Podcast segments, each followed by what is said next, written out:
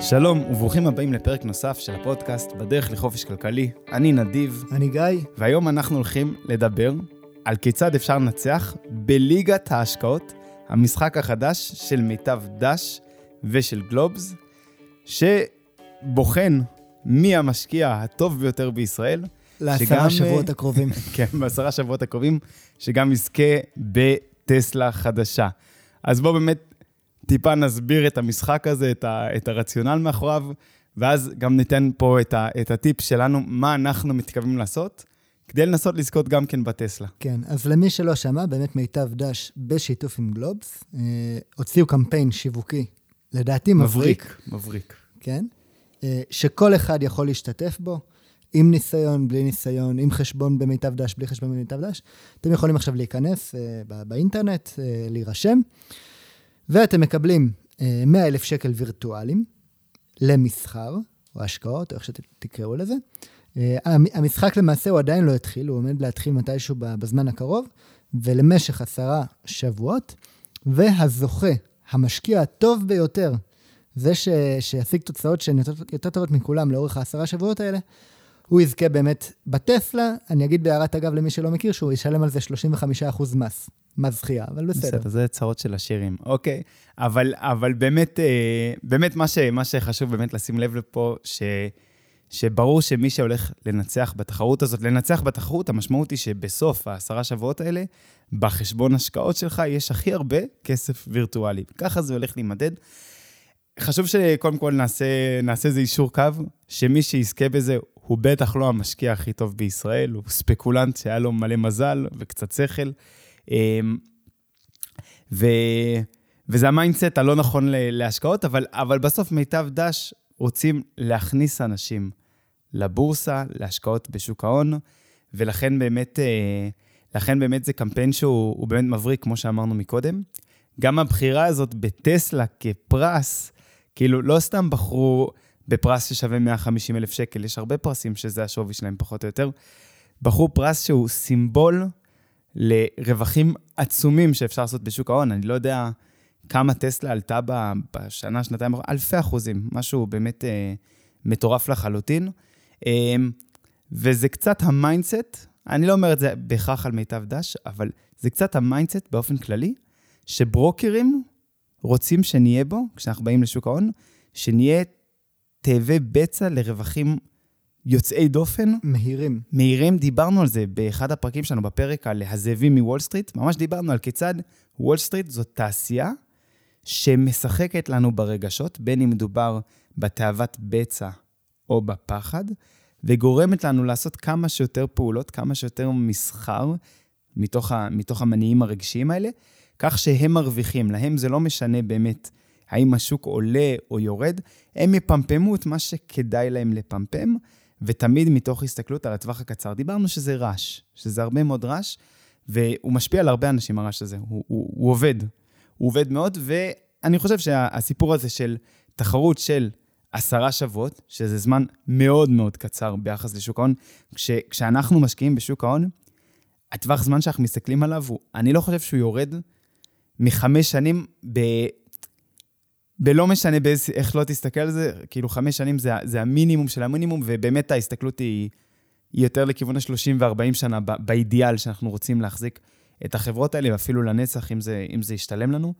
אמ, אז צריך לשים לב לזה, שמי ש, שזוכה בתחרות הוא, לא, הוא לא המשקיע הכי טוב, וזה זה לא ממש, אפילו אפשר לקרוא לזה השקעה. תסביר את זה רגע. אני, אני בטוח שהחבר'ה ששומעים אותנו הרבה כבר מבינים את הרעיון, אבל תסביר למה. להשקיע, מי, א' כל, באופן כללי, צריך להסביר איזה משהו.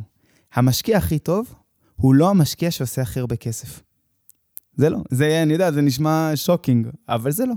זה המשקיע שעושה הכי הרבה כסף ביחס לרמת הסיכון הכי נמוכה שהוא יכול. זאת אומרת, לא חוכמה אם מישהו הימר על, על המכנסיים שלו והתחתונים שלו, ו- ואולי נהיה, נהיה מולטי מיליונר, אם הסיכון שלו היה להיכנס לחובות עצומים. בסדר, זה לא... כל אחד עכשיו יכול לקחת חובות מהשוק האפור, אוקיי? או השוק השחור, מיליונים של מיליונים, להשקיע אותם בדברים ספקולטיביים, ואולי אולי להפוך להיות מיליארדר, אבל התוחלת היא כל כך גרועה, שגם בן אדם שעשה את זה והגיע לתוצאות ויהפוך להיות האדם העשיר ביותר בעולם, הוא עדיין משקיע גרוע בעיניי.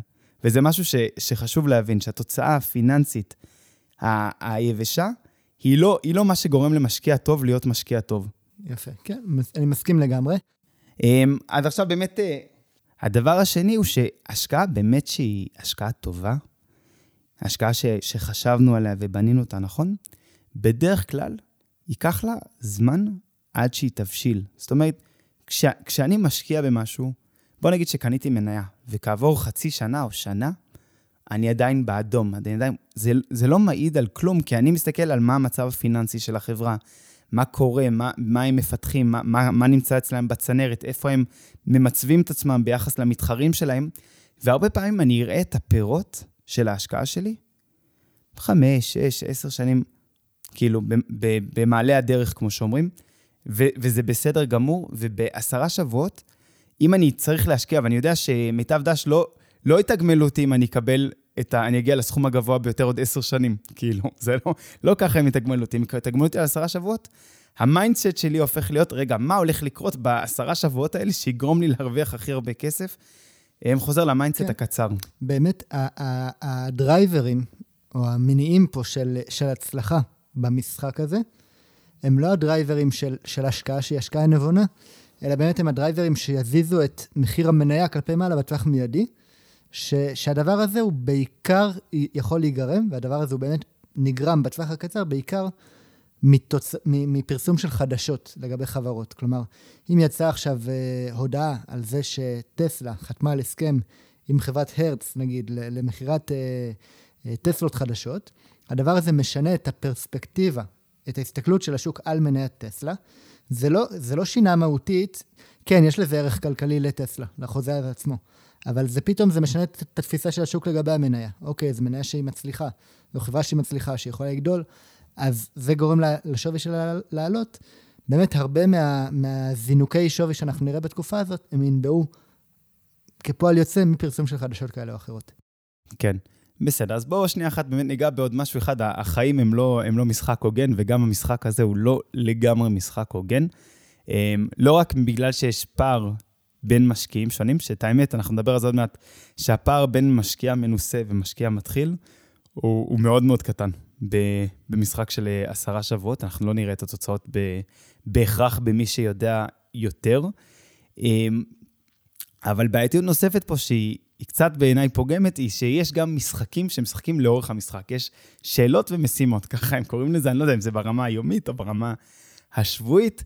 הם נותנים לך כל מיני שאלות בדרגת קושי שונה, ואתה יכול לזכות בכסף, כמובן וירטואלי נוסף, שמתווסף לתיק שלך. עכשיו, גם מי, ש, מי שכבר חבר במיטב דש, גם מקבל עוד 250 שקל למשחק. עכשיו, מי ששמע את הפרק של חסכני ומשקיעני ראש בראש, יודע שבפועל לחיסכון יש הרבה מאוד משקל בתחילת הדרך, ולידע וכישורים בהשקעה יש הרבה יותר משקל בהמשך, כשכבר יש לנו הון שצברנו אותו.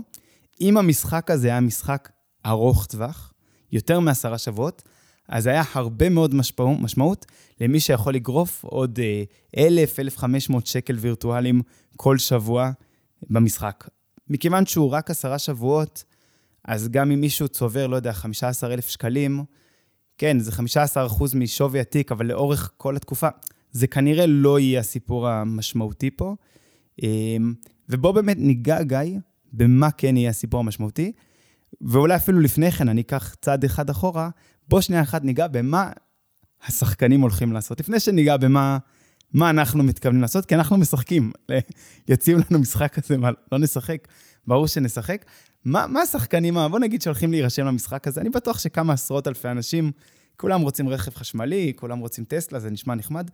אמ, כמה עשרות אלפי אנשים כנראה הולכים להירשם למשחק. מה הולכת להיות האסטרטגיה, אני אומר פה במרכאות, מה הולכת להיות האסטרטגיה של השחקנים, לדעתך? אני חושב ש, שהרבה שחקנים באמת, קודם כל יבואו בגישה של אה, לבחור. כלומר, איזו מניה אני חושב שיעלה, שתעלה. המניה הזאת, אני אקנה ממנה. אולי אני אקנה גם מהמניה הזאת וגם מהמניה הזאת, כי שתיהן טובות, אז אני אפזר את הסיכונים שלי. אני חושב שהרבה שחקנים יקנו כמה מניות, יחליפו ביניהן, המניה תעלה או תרד, ימכרו אותה, יקנו אחרת, כאילו... כן, אז אמרת פה שני דברים באמת, ואתה אמרת שגם יש שילוב של שני הדברים. הדבר הראשון זה שיהיה פה מסחר. אנשים, דיברנו באחד הפרקים, אני כבר לא זוכר, על מסחר, שאנשים עושים מסחר יומי, מסחר שבועי, בעצם מנסים לגרוף רווחים מאוד מאוד גדולים בטווח קצר, על ידי השקעה של הון מאוד מאוד גדול, בתזוזות שהן יחסית קטנות, 2, 3, 4 אחוזים, אבל מכיוון שיש לנו כל כך הרבה הון, שעכשיו עלה ב-4 אחוזים ביום אחד, ומכרנו ומימשנו, ו... והמשכנו הלאה, באמת אפשר להגיע לסכומים גבוהים ברמה, ברמה תיאורטית. והדבר השני שאנשים יעשו זה הם קצת יפזרו. אנשים, אני לא חושב שהרבה אנשים יפזרו ברמה של בוא, אני אקנה את ה-S&P 500, אנשים מבינים שזה כנראה לא ייתן את ה... הם לא יגרום להם לנצח במשחק, אבל אני חושב שהרבה אנשים ינסו לגוון, להגיד, תשמע, עדיף לי שיהיה לי כמה מניות. אז בוא, אני אלך על מניה של טסלה, ואולי מניה של NVIDIA, עוד איזה חברה עם צמיחה מטורפת, שאולי תצא איזו הודעה בשבועות הקרובים. אמ, זאת תהיה האסטרטגיה. כן, אני אגיד אגב שהמשחק הוא... הוא... אי, אפשר, אי אפשר לקנות כל מניה שרוצים, אלא המשחק הזה מוגבל ל-S&P 500, לנסדק, לנסדק 100. הוא מדמה לך את האופציות שיש לך במיטב דש. אני לא יודע בדיוק מה... אתה יכול להשקיע גם בישראל.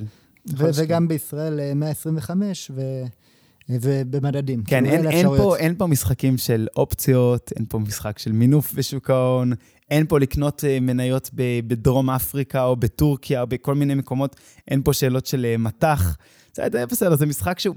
צריך גם להבין את זה, ש, ששוק ההון הוא הרבה הרבה יותר ממסחר, וזה קצת נוגע בנקודה שאולי דיברנו עליה מקודם, שבאמת יש למיטב דש, בעיניי לפחות, יש להם איזשהו אינטרס שאנשים יסחרו. כי מיטב דש, מזה הם מרוויחים את הכסף. הם לא מרוויחים את הכסף שהבורסה עולה או הבורסה יורדת. הם מרוויחים מזה שאני קונה ומוכר, ועל כל פעולה הם גובים עמלה. שאגב, דיברת על, על אופציות בחו"ל, יש ברוקרים בחו"ל שגם כבר הפסיקו לגבות עמלה, אבל מיטב דש לא יגיד לך, בוא תסחר בבורסה וגם תבחר מקום שאולי לא, לא גובה ממך עמלות על כך. מיטב דש באמת גובים עמלות שהן הרבה יותר אטרקטיביות מהבנקים.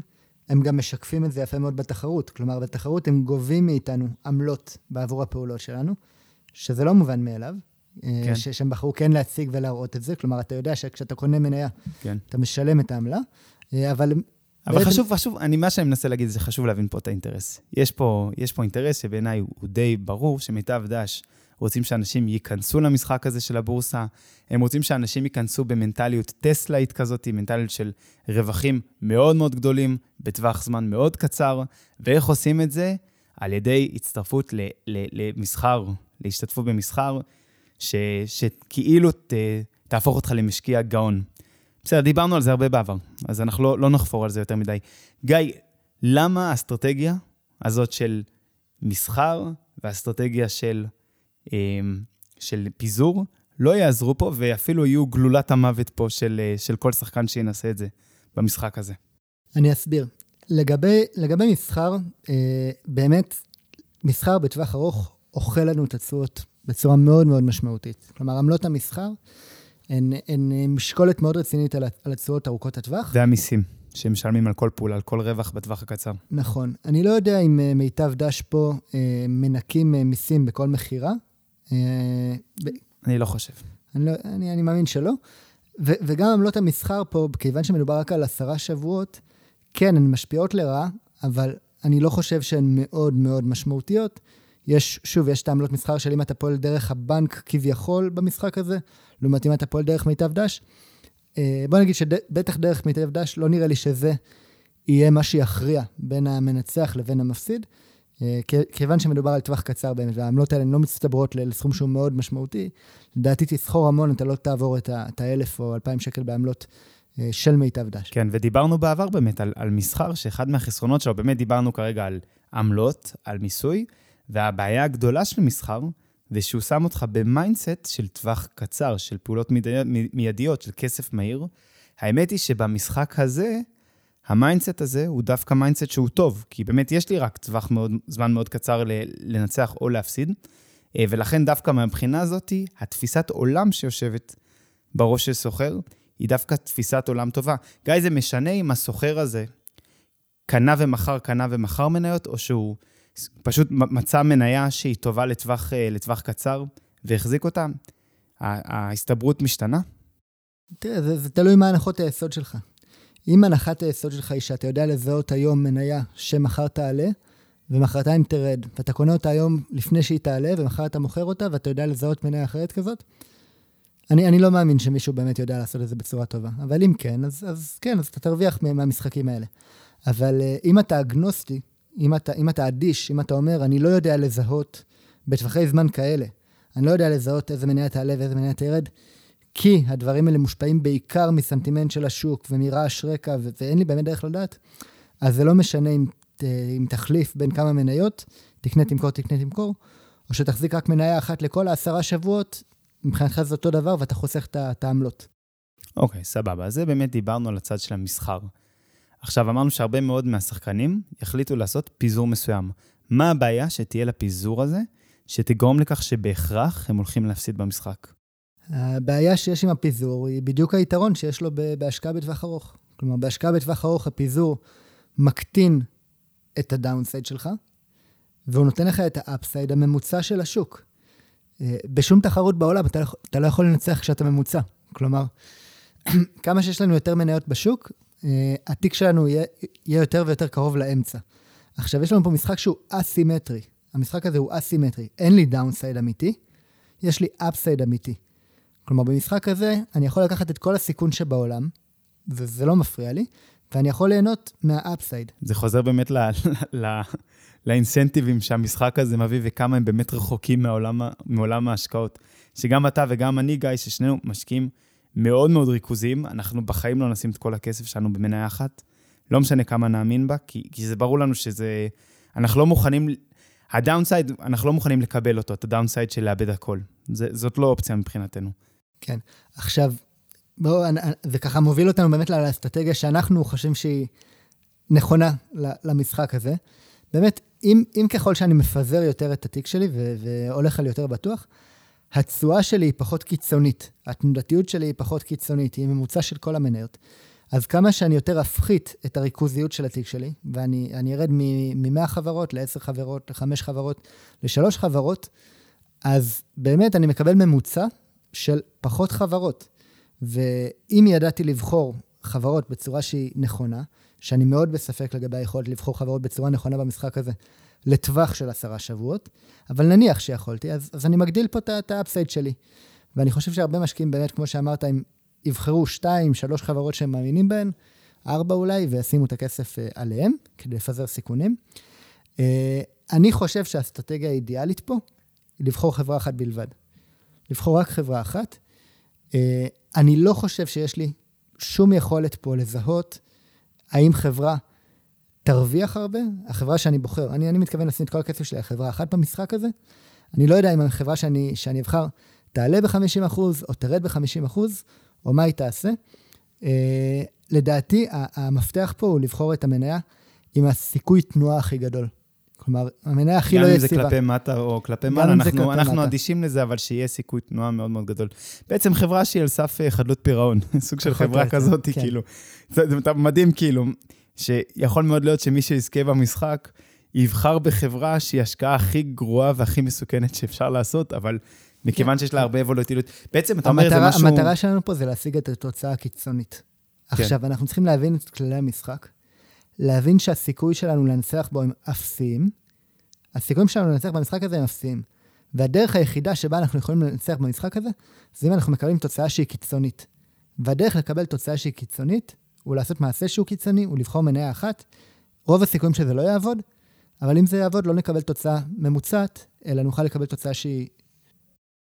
אז אם אני צריך טיפה לסכם את הדברים, אנחנו דיברנו על מה רוב השחקנים יעשו, דיברנו על הטעויות שהם יעשו בצד של המסחר ובטעויות שהם יעשו בצד של הפיזור, ואנחנו קצת רוצים לשחק פה משחק שרוכב על שני הדברים. אנחנו רוצים לקחת את היתרון באמת של המנטליות קצרת הטווח, קצרת הטווח של הסוחרים, של לחפש מה יש סיכוי מאוד גדול שתגיע איזו הודעה דרמטית, כמו חברה שבאמת על סף חדלות פירעון, שפתאום מצאה טכנולוגיה חדשה לחלוטין, ועכשיו היא הולכת לזנק. זה באמת מה שקרה כן, חברות... לטסלה לפני איזה שנתיים. אה, אני אגיד שלמשל אה, חברות ביוטק יכולות להיות אופציה מאוד מעניינת פה, כן, כי זה חברות... כן, פתאום תרופה חדשה ש... כי זה חברות שההתנהגות שלהן היא כזאת, ש...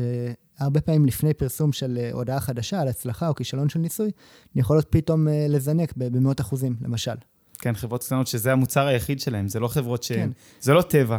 זה לא עכשיו, פייזר. אם, אם כל השוק היה פתוח לנו לאפשרויות, מאוד יכול להיות שהייתי מסתכל על penny stocks, שזה ממש חברות שהן על סף חדלות פירעון. פה זאת לא אופציה, כי מדובר פה על אה, חברות שהן אה, באמת, רובן נמצאות במדדים הגדולים. כלומר, זה, זה סל האפשרויות שלנו. ה-S&P 500, הנסדק, תל אביב 125 וכולי.